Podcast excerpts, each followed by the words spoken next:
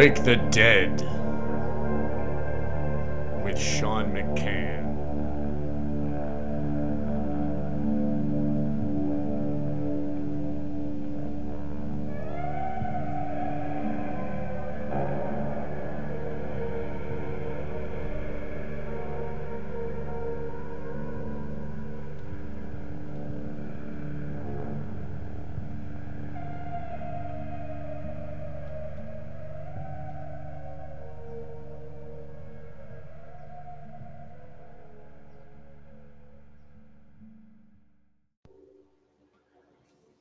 Welcome to another Wake the Dead. Today we will be continuing our Kubrick series. This is episode three of the Kubrick series. Today I would like to talk about Kubrick's process, filmmaking, how it's basically a photographer's process expanded out into film and we're going to hear some quotes from a documentary. Uh, the documentary is titled uh, The Last Movie Kubrick and Eyes Wide Shut. I'm going to give you some, I'm going to give you a timestamp, and we're going to hear from Sidney Pollack, Nicole Kidman, and Christiane Kubrick. After that segment, I'm going to discuss a few of the non submersible units of the film and uh, dig in further the research of those visual elements that are highlighted.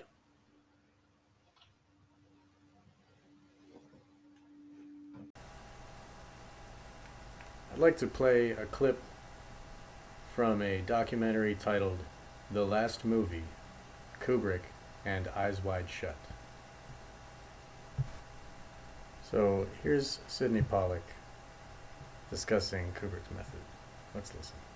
In the acting scenes, he worked in a way I understood very well, which is a kind of feel your way through it as you go. You have the boundaries of the scene in your head, as he did. But then he sort of gives you a little push off and sees where you go.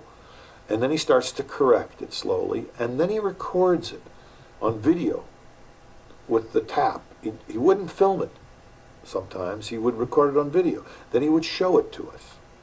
I'd sit here, Tom would sit here.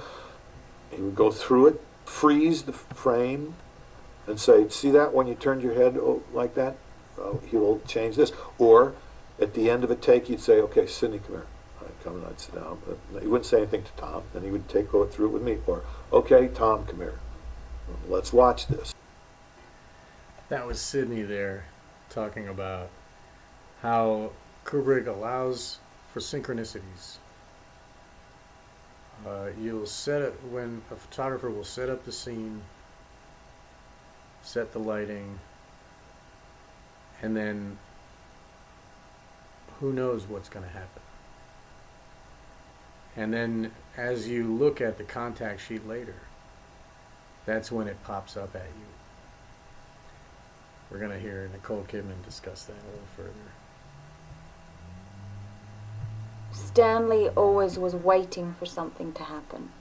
He wasn't as interested in naturalistic acting as he was in something that, for whatever reason, surprised him or um, piqued his interest. That's when he would go, ah, okay, now we're on to something. Ah, okay, now we're on to something. So that is how I work. That's the best way to work. You need to burn off film. Like it takes an entire roll of film to get one good shot. Here, we'll listen to Sidney Pollack talk about that. He always would say when we would talk about it, isn't it silly? You know, the, the cheapest part of all this is do another take. Do another take. You've spent millions of dollars preparing and building sets, hiring people, doing costumes, and months and months writing a script, years sometimes. And then you get there and you quit on take five, or take six, take seven. Isn't that silly? You don't know what's going to happen if you try three or four or five more. He would say, "Okay, you've done a few takes. Now you can just do what you want to do." And and I'd heard all these stories about him being incredibly controlling and not wanting this, and not wanting that.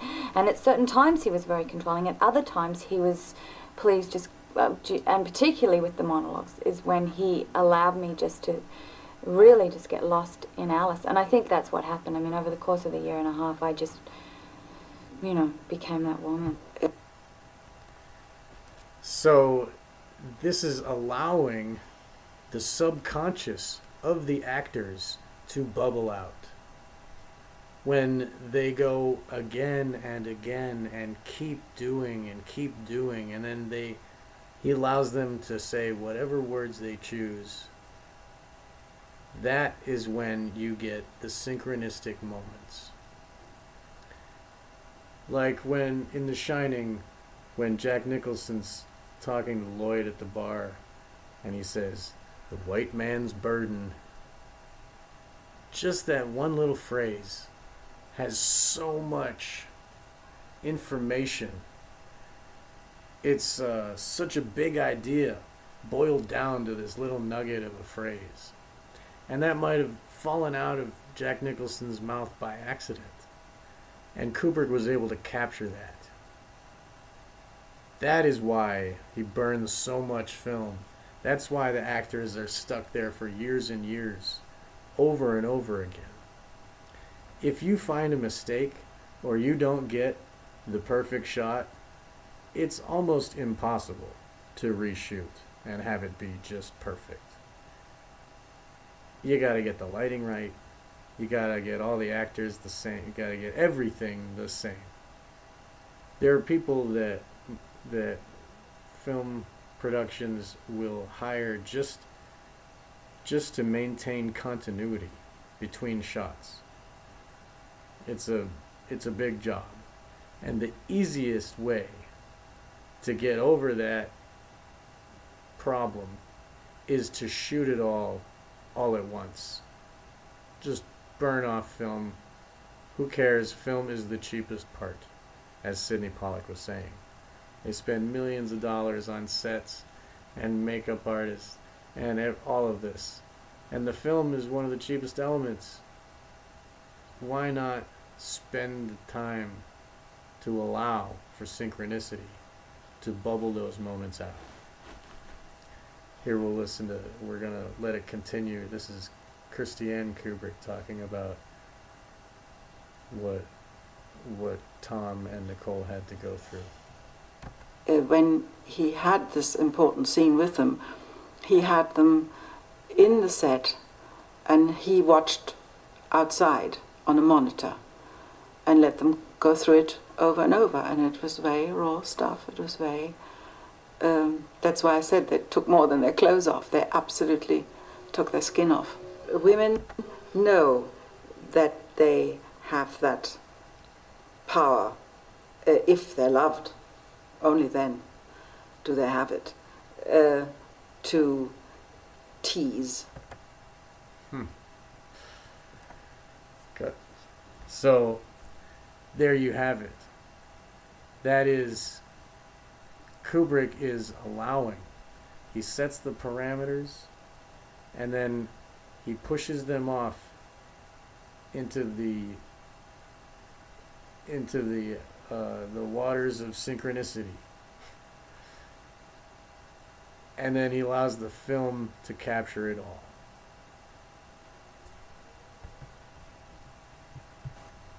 So after you burn all that film, then you develop it and you bring it into the into the enlarger and you print the contact sheet. And then with your magnifying loupe, you review each frame. And that is when the magic appears you don't even know what you shot until you get it developed. I mean, I've had I've got some shots, some of the most amazing work I've done is just uh, incense smoke in window light with uh, you know a light sensitive film so that I can use fast shutter and uh, I would burn an entire roll of film on one frame. I would have it set up properly. I would light the light the incense and then I would allow for synchronicity to do what it will. I would disturb the air and I would just capture what is happening. I knew it was in focus, I knew the lighting was perfect, and I just let the shutter click. And I didn't know what I had until I brought it to the developing. So let's hear about how Kubrick reviews his shots. Here's Steven Spielberg discussing Kubrick's method of reviewing all the different takes of the film Full Metal Jacket. On Full Metal, Metal Jacket, you know, he had every take on a different television screen with a different computer tower, with a different different a different tape unit, different three quarter inch feed, and he would compare take one to take 31 with all these monitors and all these uh, three quarter inch tape machines.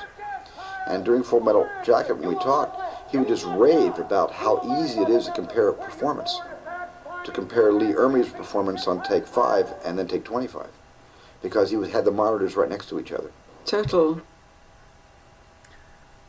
That is the most perfect way of reviewing his contacts.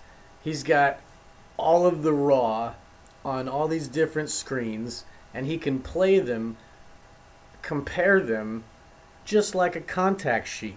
You got all the frames lined up right next to each other, and you can see the array of the full, you know, the full array of of shots from that roll, all there on that one contact sheet so that you can choose the best that bubbles out. That's what Kubrick is doing here. He has video that he can play back on all these different monitors, all in the same place at the same time, so his mind can comprehend, can compare exactly the lighting, the setting, the audio, everything, all compared in the moment to each other. gadget freak, I think he was. I kind of supplied him with a lot of toys. Had to be the latest, the newest, Sort of the toys of our trade were all over Stanley's kitchen, and his workspace. the most wonderful. The, there's a better one coming out. flat tins of film, like great big metal pills. Total sucker for that. That's just a little added bonus. So, Kubrick used all the tools that he could, and he was he was allowing for synchronicities, and his intelligence was able to to uh, edit out what didn't fit, so that he could sew together a greater narrative. Here's another clip from that same film. Brian Aldiss, writer of the short story Super Toys Last All Summer Long. This is the story that AI was based on. Let's listen to what he says about Kubrick's method of creating the story. He had a contempt for narrative. I was kind of hooked on narrative. But he said to me, "Oh, forget it. All you need for a, a movie is six or eight non-submersible units. This, this was his phrase, non-submersible units.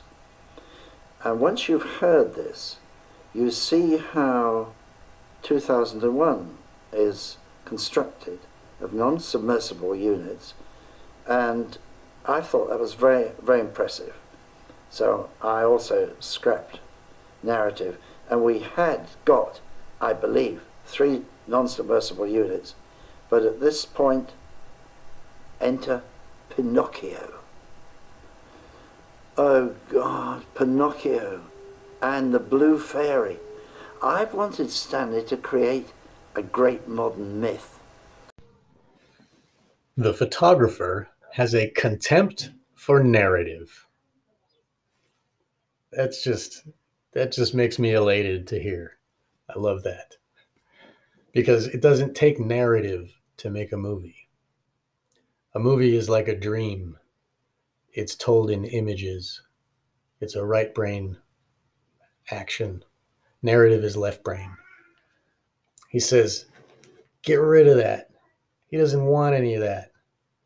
You need six or eight non submersible units. That's how to build a film. Those non submersible units stick in your mind, they become their own. They, they become their own element in your mind.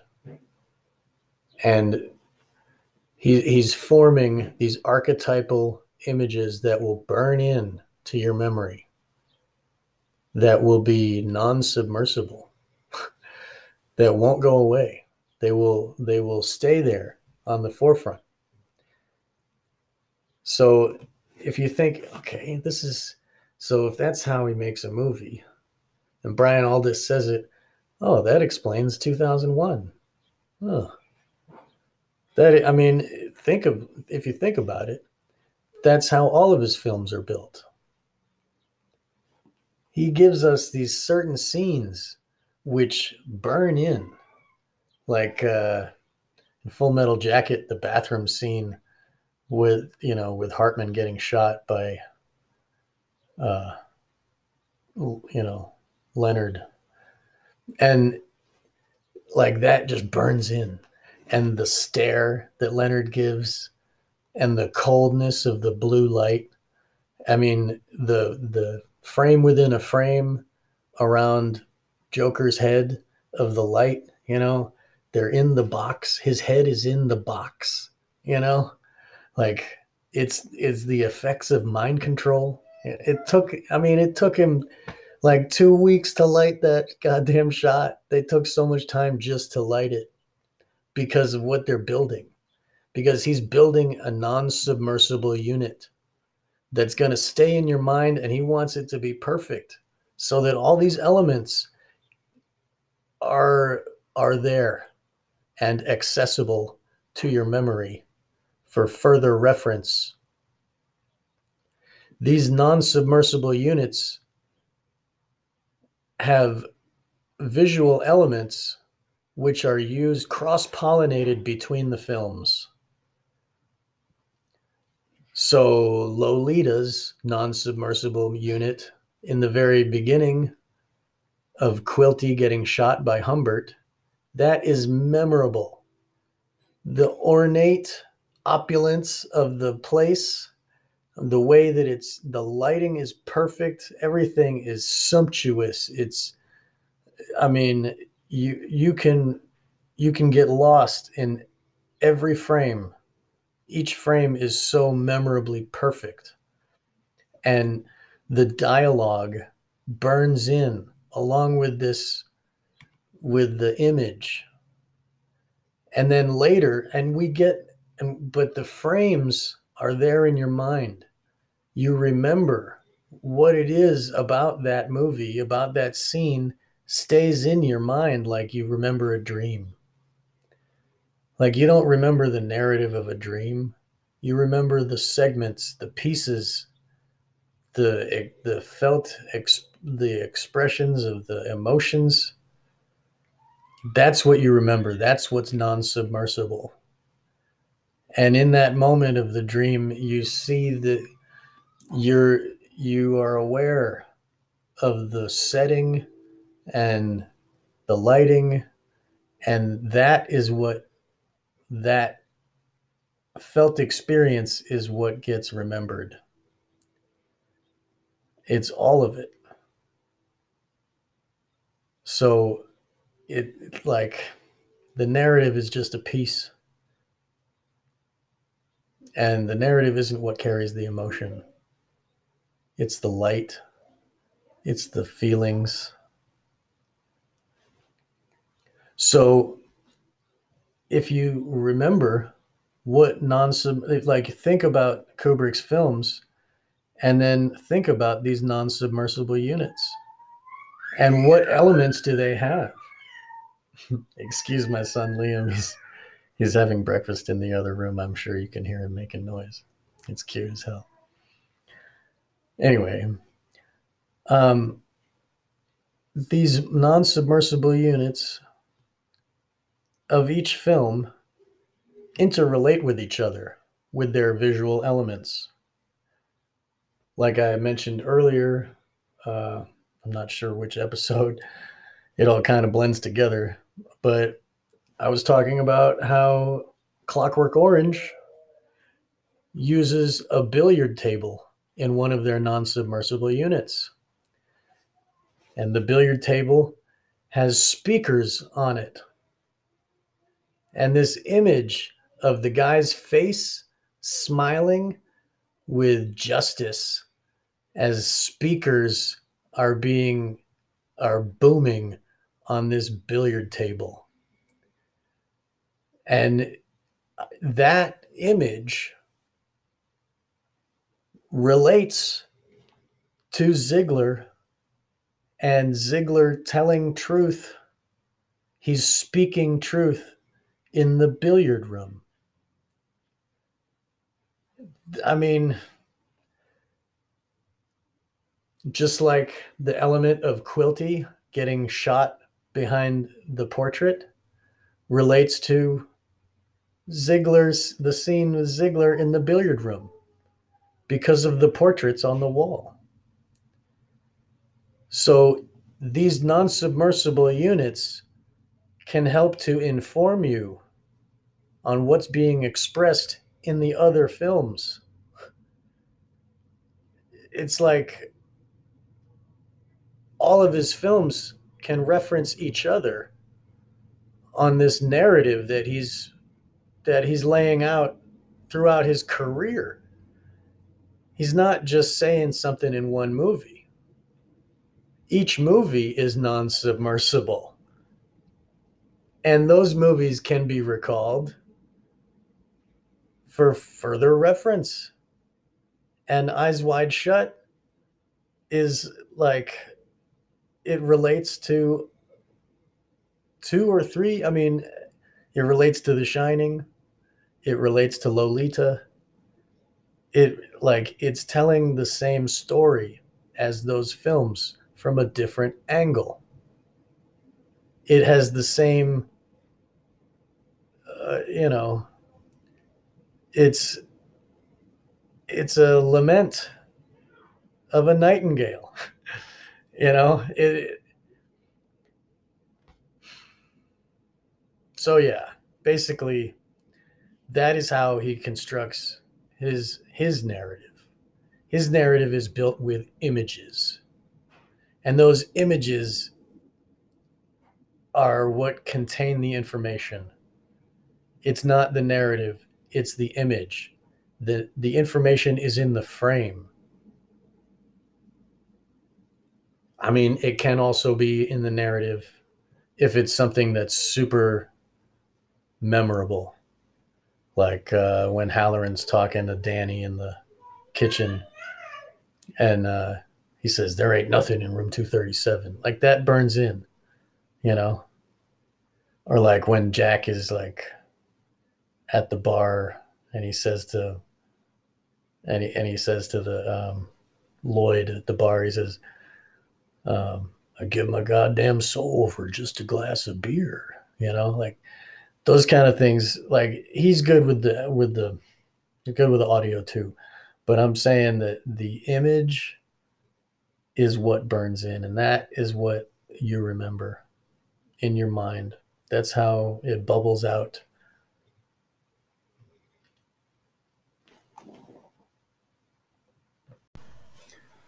Switching gears now, I'd like to talk about some of those memorable elements. Uh, first one that I'd like to get into is morning breakfast with Alice and Helena.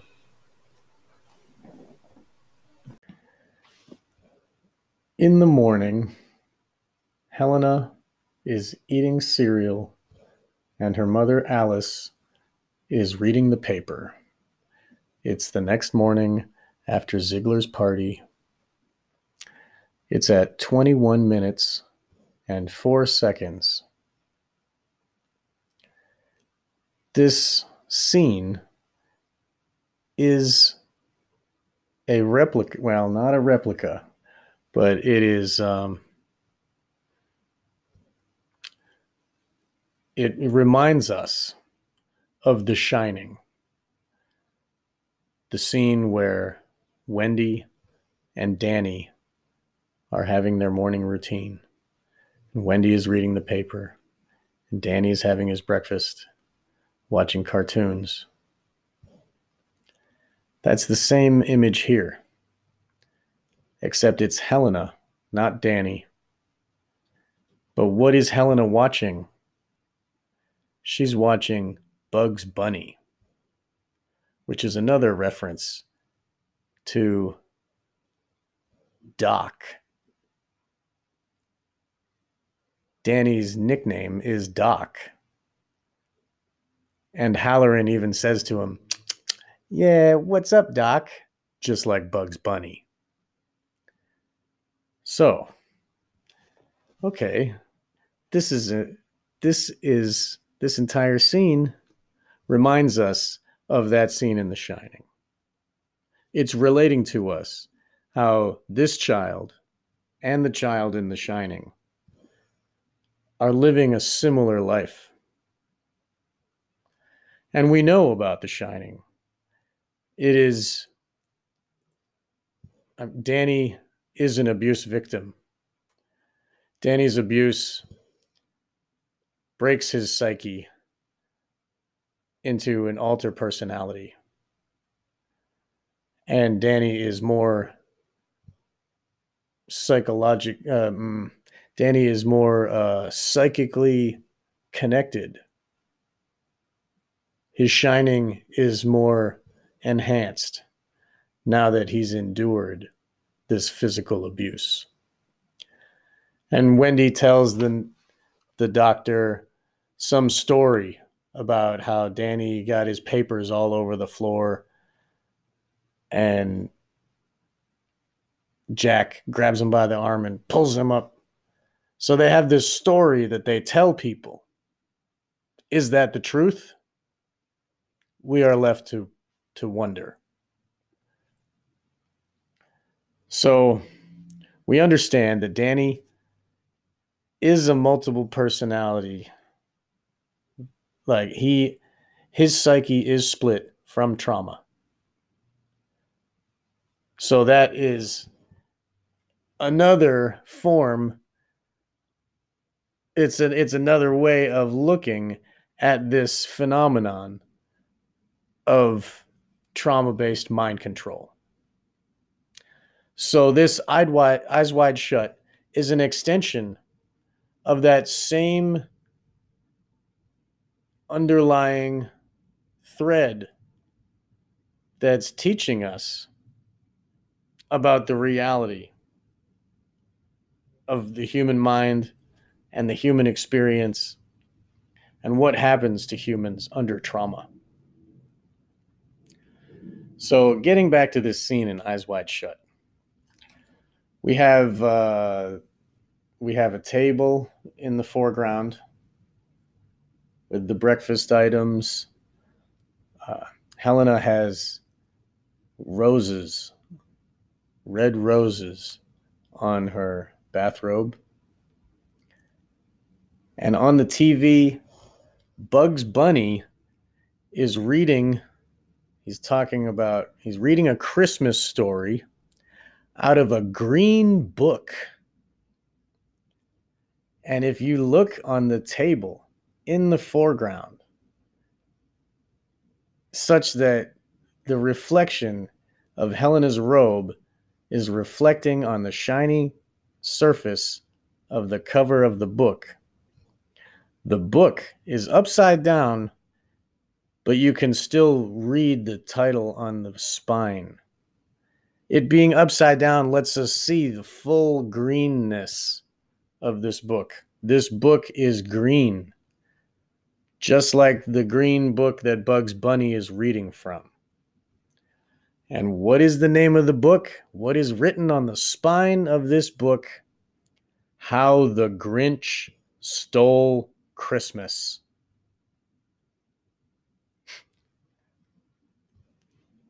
That right there tells you what you need to know about the last scene of this movie.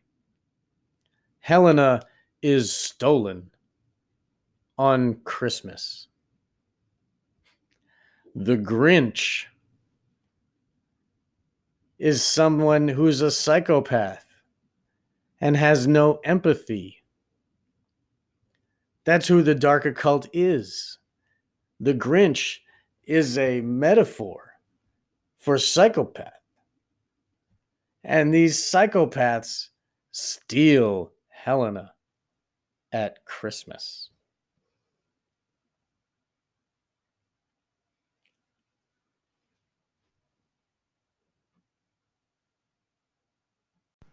So let's skip ahead to the toy store scene. This is where most of the action happens. Starting at 2 hours, 29 minutes, 4 seconds. We see Alice and Bill and Helena turning a corner into this scene. A clerk is shooting bubbles over Alice's head, and the wall is painted red. There's stars on the wall that the bubbles that this clerk is shooting, the stars are like an extension of those bubbles.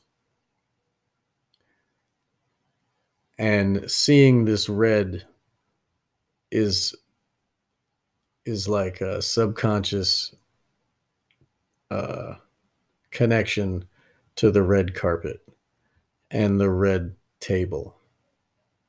And the uh, well anyway it's a it's a connection. It's a visual element that he's reusing right so this clerk is shooting the bubbles over alice's head and they turn the corner and at the feet of where this clerk is shooting there's stacks of a board game with a zodiac zodiac circle on it titled the magic circle Magic Circle. It's not really a board game, it's like a magic set for kids to do magic tricks. Right. And it says on the box, box deluxe box of tricks. And then at 229.22, there's a thug that appears, and Bill doesn't notice. Alice looks to see if Bill does notice, Alice is handling Bill. It's very obvious. And then at 29 seconds, Alice looks at an old, or Helena looks at an old fashioned baby carriage. And 45 seconds, Helena expresses her desire for a big teddy bear. and they discuss, you know, uh, Alice says, You'll have to wait and see. So that teddy bear is a reference to pedophilia. It was also used in The Shining behind Danny's head after he had his incident with passing out in the bathroom. And when the uh, psychologist is speaking to Danny, there's a close up of Danny's face, and his pillow is a teddy bear. Highly charged symbolism there. Okay. So she picks up this big stuffed teddy bear. And then 15 seconds after that, at two hours, 30 minutes, and zero seconds. Behind to the right on the back wall is a toy set named K'NEX. K N E X. That's on the right, and the stuffed animals are on the left. And above Alice's head at this moment is a on the back wall is a yellow octagon. Inside of this yellow octagon is a checkered obelisk.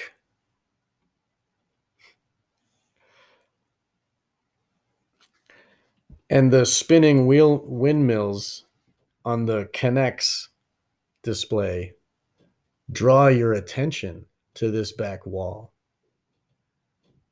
And Kubrick is telling you to make a mental connection. So, if you're familiar with Mark Passio, he's done, he's spoken about the octagon and what that symbolizes for Satanism, the religion of Satanism, the philosophy of Satanism uses the symbol of an octagon to represent mind control slavery. It's a big concept, but basically, the octagon is a two dimensional shadow of a four dimensional shape called a tesseract. It's also called the hypercube. It is a cube that is extruded into four dimensions. This has big significance to the philosophy of Satanism because the the tesseract is a inner square inner box i guess cube held within an outer cube. This inner cube is constantly extruding out but it finds itself trapped every time. The inner cube is perpetually trapped within the outer cube and it's held down on in four corners by trapezoids. Trapezoid is a very important shape for Satanists as well. And is because it relates to the Tesseract. But in general, the octagon in occult orders is recognized as a two dimensional representation of the tesseract. Now, fourth dimension symbolizes the next level of being, where we are in this three dimension realm. Fourth dimension would be the next level. But it also represents a prison within an outer realm of existence, being the outer cube. The inner cube is a prison cell. This prison cell is how Satanists represent the mind controlled victim. Their mind is in a prison cell, controlled by the rulers that created this cell to trap the mind. Satanists see themselves as those rulers and the sheep as the slaves kept in the inner cell, kept within the confines of mind controlled slavery. So a trauma based mind control victim like Helena is a uh, perfect example of a mind controlled slave. So Kubrick showing this yellow octagon on red directly, almost like touching Helena's head, the way that the camera is framed. And within this obelisk, like in front of it, I guess the little the toy itself is a it's it's a checkered black and white check pattern on a either a lighthouse or an obelisk. It's basically a phallus painted up with checkers, black and white, like the Masonic, like the the floor of the house of Freemasonry. And the octagon that surrounds it is a toy um what do you call it? Um merry-go round not a merry-go-round. It's uh, the big windmill, like uh, fuck. Well, anyway, you find it at the at the carnival. It's a uh, the big wheel that you sit in a little pod and you go around the big wheel and it brings you up high and you get to kiss your date while you're up at the top. I forget what that's called. Anyway, that is basically it's a toy version of that. So the the obelisk is the supporting structure that holds the hub of this wheel. And the wheel itself is an octagon. And the obelisk is the um, it is the checkered phallus that I mean it, and the obelisk is the symbol of that the dark occult use. Like that is their main symbol. It represents the generative principle. It represents the generation of creation the power of god so that with its being painted up like a checkerboard obviously gives it a masonic bent gives it a masonic relation so this symbol behind her is so loaded with information and it's just there on the wall behind her. And it's it's in full view as the thug is on the screen.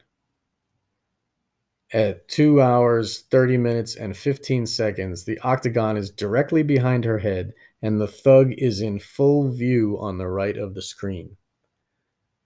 He's like uh, wearing a dark overcoat, maybe in his mid 30s, dark hair. Looks like a typical Italian mobster guy. And he's not there with kids. He's there scoping out Bill and Helena. He passes by the first time and then he comes back again. After Helena looks at the toys, the stuffed animals, he comes back again. He puts his hand on a little stuffed teddy bear, and then he moves off the screen towards the aisle where the two gentlemen are. I spoke about the two gentlemen in a previous episode. They're at the end of the aisle. So right after we see this thug and the octagon at 2 hours 30 minutes and 20 seconds helena holds up a ballerina doll dolly like a ballerina doll with a nutcrack it's it's the nutcracker edition of barbie and this reminds us to the beginning of the film where Helena is interested in the Nutcracker. And then behind behind her on our right of the screen is a Barbie as Marilyn Monroe in Gentlemen Prefer Blondes. She's in the red dress, the Scarlet Woman. If you know about SRA victims, blondes are cherished for their uh, psychic abilities and their beauty, I guess. But they're a more they are believed to be a more evolved level of human. Blonde women are used in their rituals uh, for their psychic abilities. So the gentleman that the gentlemen that own diamond mines prefer blondes. so let's let's talk about this uh, gentlemen prefer blondes. It's a film from 1953 starring Marilyn Monroe. And uh, the basic premise is that Marilyn is only interested in money and wealth. That is her own the only the only drawing factor from of her to males is money. And her best friend doesn't care about money and likes attractive young physically fit men. And throughout the whole film, uh, Marilyn, she acts stupid to win rich men. And she says that her friend is dumb for finding men that have no money. And in the, she meets this like in, they're on a they're on a trip on a boat to Europe from America and there's another person on the boat who looks like a goddamn walrus. He's hideous physically. But he owns diamond mines in South Africa. So basically, he works with with the Rhodes, Cecil Rhodes' crew. If you own diamond mines in South Africa, you're part of the British elite establishment that is ruling the world, basically. So she meets this man, and the guy steals a diamond tiara from his wife and gives it to her so that she will like him sexually. He's just enamored with her and she manipulates him with her stupid act and her uh, devious nature to to get what she wants with her female wiles and so you know it's a it's a big problem. The wife who owns the the tiara gets mad and the guy doesn't is not honest and he's he's a worm who who runs away from responsibility and and she's stuck with this stolen thing and she has to go to court and there's this whole to do so that that's the premise right so that is reminding you of that movie just by flashing the barbie doll of marilyn monroe so, what is the most memorable scene of this movie? Marilyn sings a song titled Diamonds Are a Girl's Best Friend. At 59 minutes, the opening curtains for this musical number. 59 minutes of the movie Gentlemen Prefer Blondes. And at 59, mi- right when the curtain opens, there is a chandelier and a couch type furniture. And in the furniture is women enslaved in bondage. They're in black and bound to the furniture so that they are furniture. And that, if you remember, is a term used by Quilty. Quilty in Lolita tells Humbert that you can use people as furniture.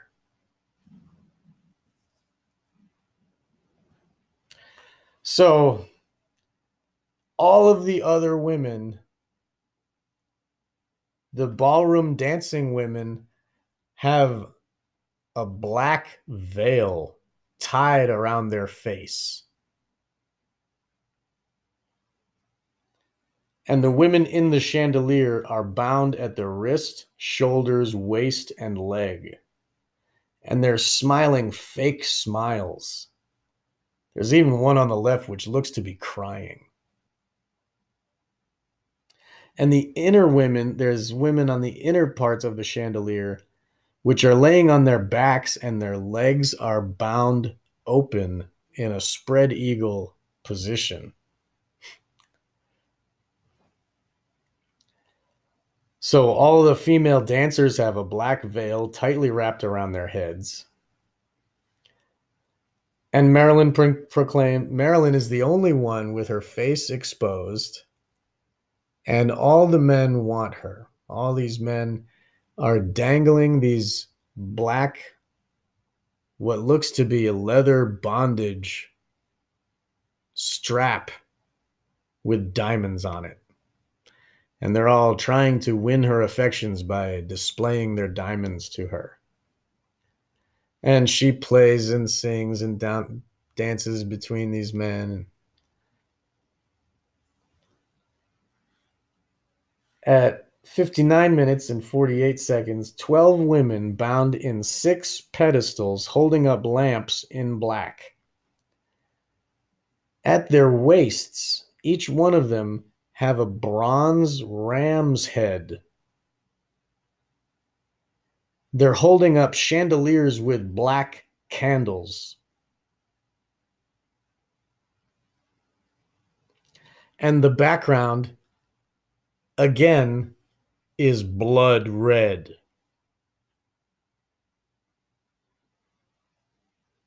At one minute or one hour and 30 seconds, Marilyn points directly at the ram's head, and a pale, lifeless woman stares blankly. At one minute, one or one hour, one minute, and eight seconds, Marilyn jumps up on the pedestal with bound slave women, not even noticing they're there, singing away about how diamonds are a girl's best, best friend.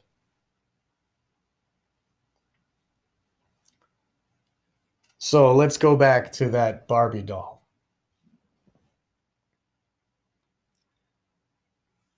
It's the Scarlet Woman in a red dress, reminiscent of Babylon. She's blonde, and Marilyn Monroe is commonly understood as the first publicly viewed trauma based mind control victim that was used in Hollywood or if not the first, at least the most famous.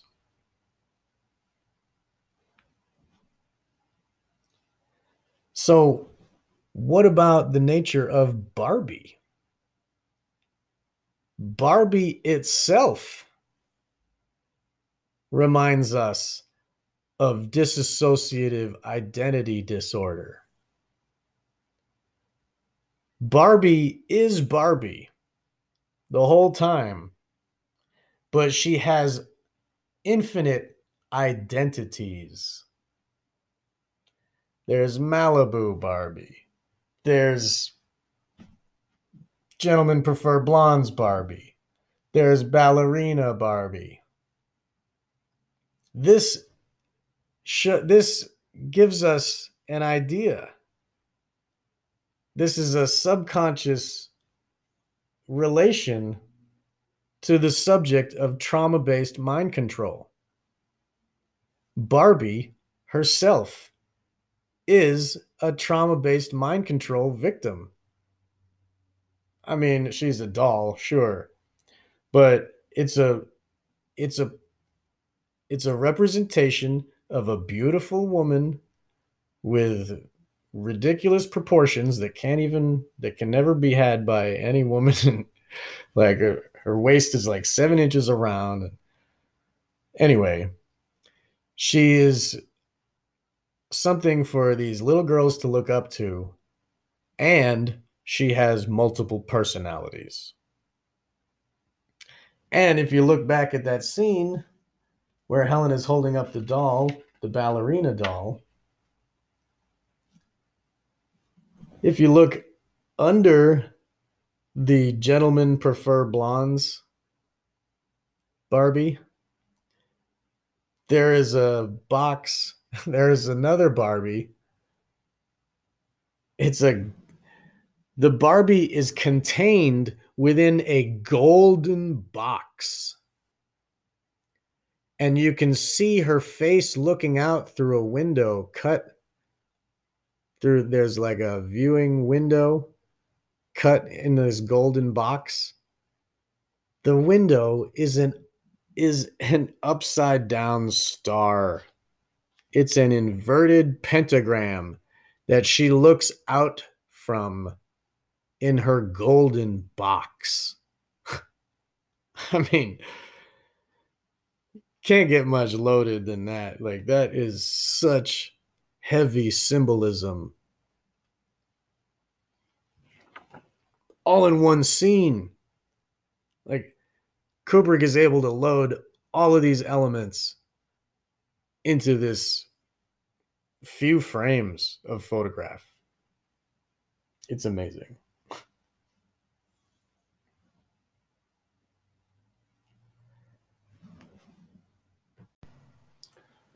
So let's talk a little bit more about Barbie, shall we? Since Kubrick introduced this element, this archetypal thing from our popular culture, let's look into what Barbie is. So, Barbie was inspired by a sexy gag doll gift it's uh it was marketing it was a marketing toy for a german newspaper named bild zeitung. And the doll was named bild Lilli i mean like the green language. Lilith. And we know about lilith from the bible right and then build like their god bill. You know mark passio's work teaches us about bill baal bilderberg dollar bills you know the name of their god. So that right there we're getting into some heavy shit. So Barbie was inspired by this doll. This doll was intended for adults and it was to advertise this newspaper. And the Satanists in America got this great idea. Let's create a doll with voluptuous curvaceous sexiness and give it to little kids to play with. So Mattel is the company that created Barbie. And Barbie they they hired this is like a construction of this is a, a corporate construction. Barbie isn't some uh, just inspired work by one person. It was constructed with committees. They hired satanists hired the uh, let's see what his name is. They hired uh, well, I don't know. Basically, it it was the they hired the best, uh, the most famous uh, Hollywood makeup artist to design the face of the Barbie doll, and they hired a uh, Ernest Dichter, who is a marketeer with a Freudian background and the belief that sex sells. Uh, he was basically Bernays on steroids. He used techniques of psychology, including depth interviews, projective techniques, and observational research. He was the father of motivational research. He coined the term focus group. Ernest Dichter ran, in quotes, living laboratories, where in his mansion there were psychologists watching intently every move of children as they watched television. Dichter promised his clients, like Mattel, he promised them, in quotes, mobilization and manipulation of human needs as they exist in the consumer. I mean, talk about Bernays on steroids. Dichter ultimately offered consumers moral permission to embrace sex and consumption. He forged a philosophy of corporate hedonism. I mean, Satan has loved this guy. So in 1959, Barbie was debuted at the New York Toy Fair. She was shown with 22 outfits, not 23. 22. That makes sense for those who have ears to hear. Slave, I mean, she's she's a slave, basically. She doesn't achieve 23. She's stuck in the slave. She can't skidoo, if you know what I mean.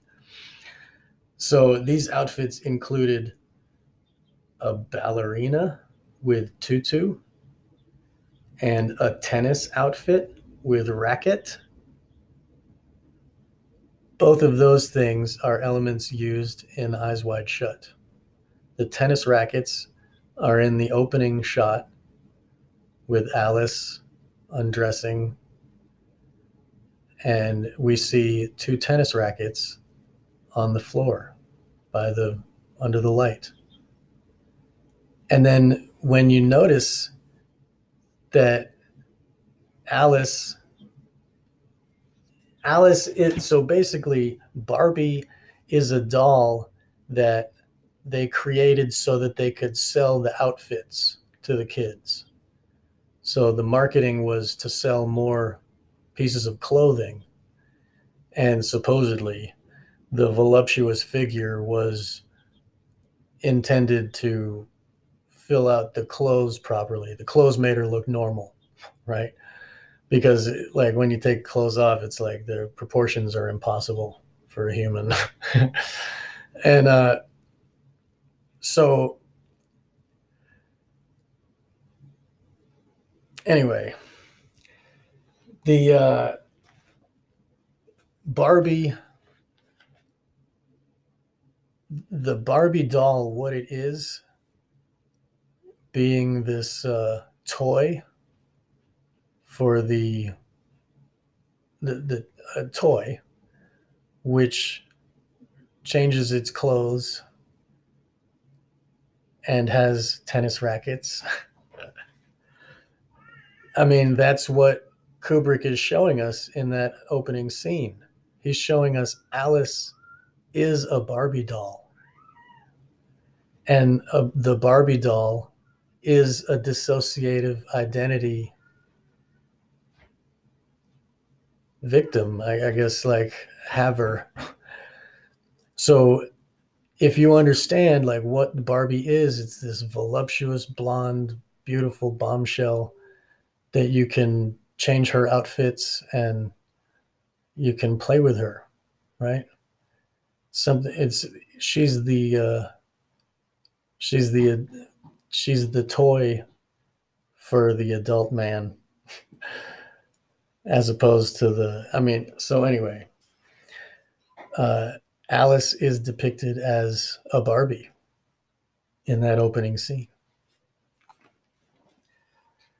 So that ten, the tennis rackets relate and the ballerina with tutu relates to the to helena because she's asking to watch nutcracker.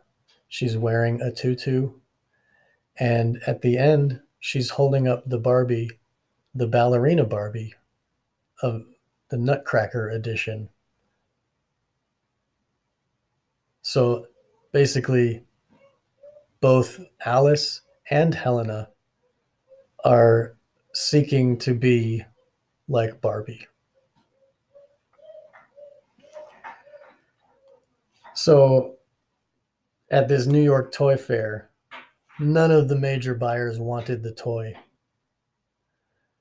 The toy fair is is intended to display the toys for buyers like Sears Roebuck and big store big stores to order to sell in their stores. It's like a it's a you know a convention, a sales event. None of them wanted the toy they did not see the appeal uh, because uh, I mean, probably because they weren't pedophiles, but that's beside the point. So, how is it that Barbie became such a phenomenon?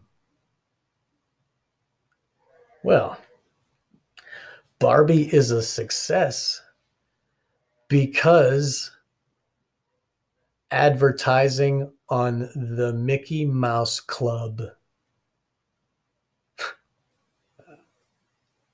Boom, right? Now you're thinking about Full Metal Jacket.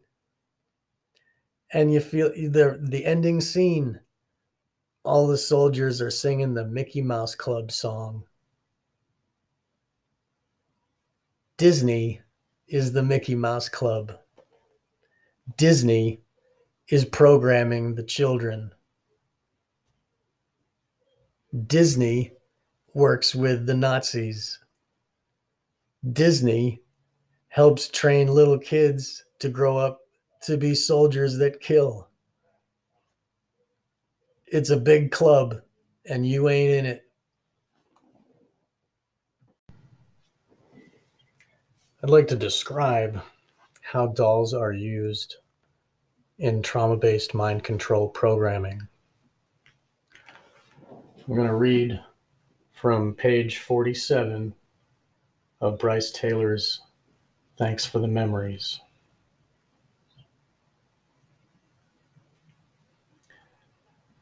My Doll Collection. This is from her book. This is her speaking. I had a doll cabinet that my father had specifically made for me, specially made for me. It was filled with dolls from all over the world that were given to me to love. My father used my dolls to program different personalities within me as he abused me night after night. Often, when my father tortured me, he would hand a different doll for me to hold in order to create different parts of me with different identities that in my young mind I could relate to the doll I was holding. He told me the doll in my hand was part of me, but separate, and then he would call it by name. There was a little doll with the red hair and freckles, the baby doll, Cindy, the bride doll, Rebecca, Sally, Thumbelina, Barbie, and Madame Alexander, to name a few. There were dolls everywhere around me, especially in that doll case that my father had made for me with the sliding glass window front so the dolls could be seen. Each doll was displayed, which my father said meant they couldn't play until he said it was time for them to come out of the case. At night, when he woke me for abuse, he took out he took out the doll whose personality was to be the front or presenting personality of my inner system of created personalities. As he pulled the doll out of the doll case, he'd say, She's no longer on display. She can come out and play now. And at that tender age, I would switch into the personality my father called forth. Then he would say, You, Susie, will step aside as doll fully enters your body. When I snap my fingers three times, doll will enter the body and Susie will step aside, like this now. And he would snap his fingers three times, and I would follow my father's command totally and completely.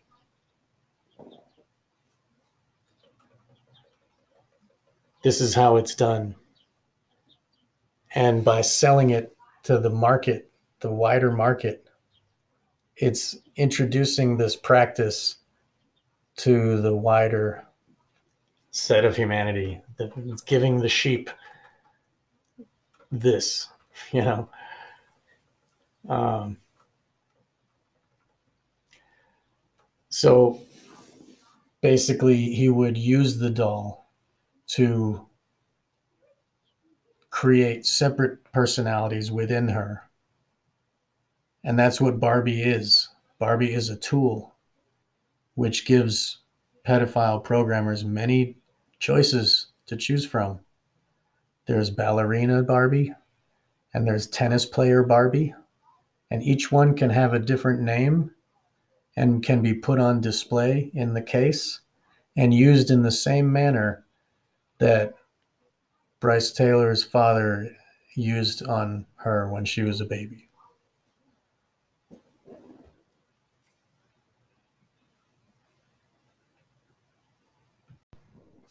Logically, what is the purpose of giving a, a child which shouldn't even understand what sex is or is about?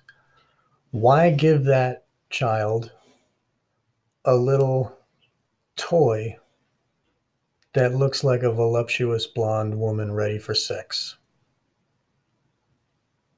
If you think about it, this is this is intended to arouse pedophiles. When some helpless little victim child comes up to a pedophile and he and she holds up a little dolly that looks like a Playboy magazine. What is this pedophile going to think?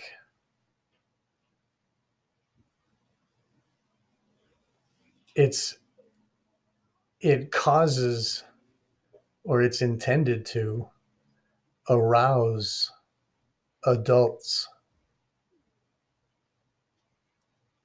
So why are adults giving it to children. It's like adorning a child with sexual arousal. That's what it does. And Barbie is a dissociative identity victim who's stupid and has no nothing in her mind. All she is is sex and wanting to please men with blonde hair and sexy body.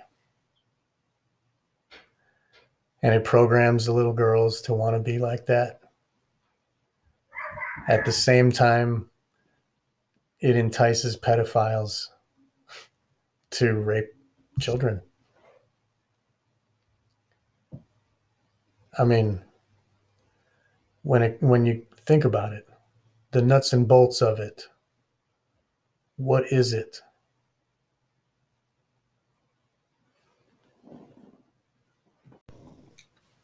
I'd like to wrap it up there for today. Uh, if you like my work and you'd like to support me, please consider visiting Store Frontier forward slash Auctoritas Illusio. Spelled just like it sounds. That is my garment store, I guess.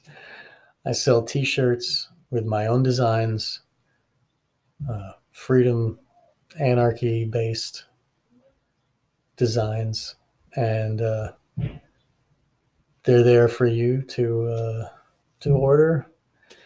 They're a physical item that you can keep and love.